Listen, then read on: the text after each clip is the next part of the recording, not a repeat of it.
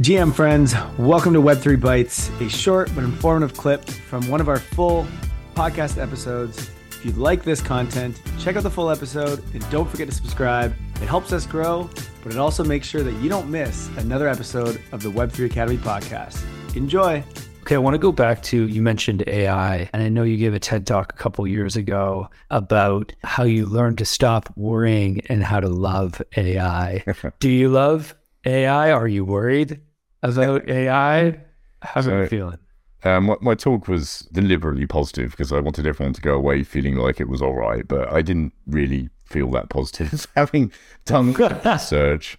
Uh, so I did this talk uh, like five years ago or so, and uh, it's because you know when I was a kid, I, I believed AI would be with us like in no time, and it would be amazing. Mm-hmm. And then we all went through the AI drought, where actually we discovered that intelligence is a lot more complex and difficult than we realized. And then suddenly we found out that actually all we need is fast enough computers and enough RAM.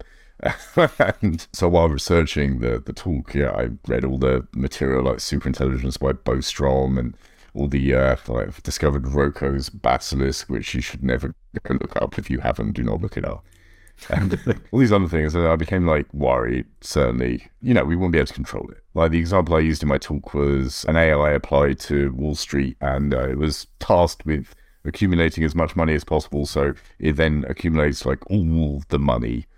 And then, uh, you know, obviously the global economy would collapse because no one entity can have the wealth. And I thought that was, you know, a fairly good example because like it's not like Terminator, right? It's it's not like uh, a science fiction movie where it hates us. You know, it's possible mm-hmm. it'll hate us, but it, it, seems more likely it would just be unaligned in some like mm. trivial way.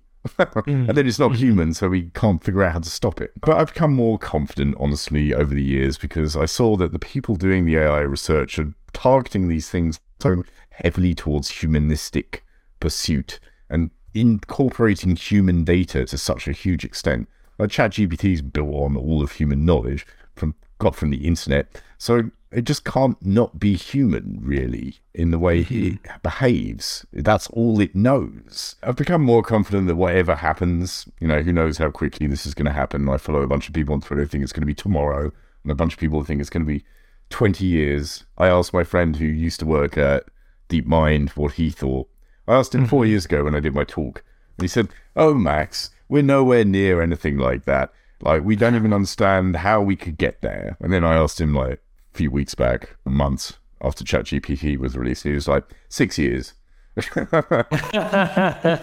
yeah, I agree. I think, I mean, in, in OpenAI's case, it's built on top of all of human knowledge. So how could it not be human at its core?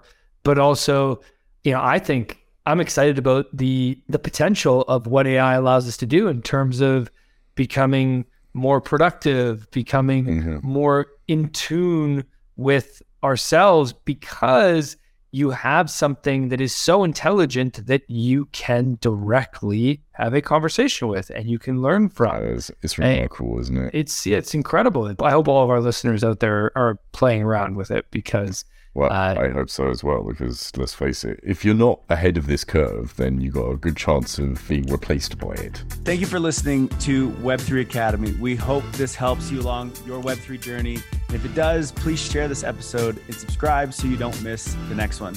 Nothing in this podcast was financial advice.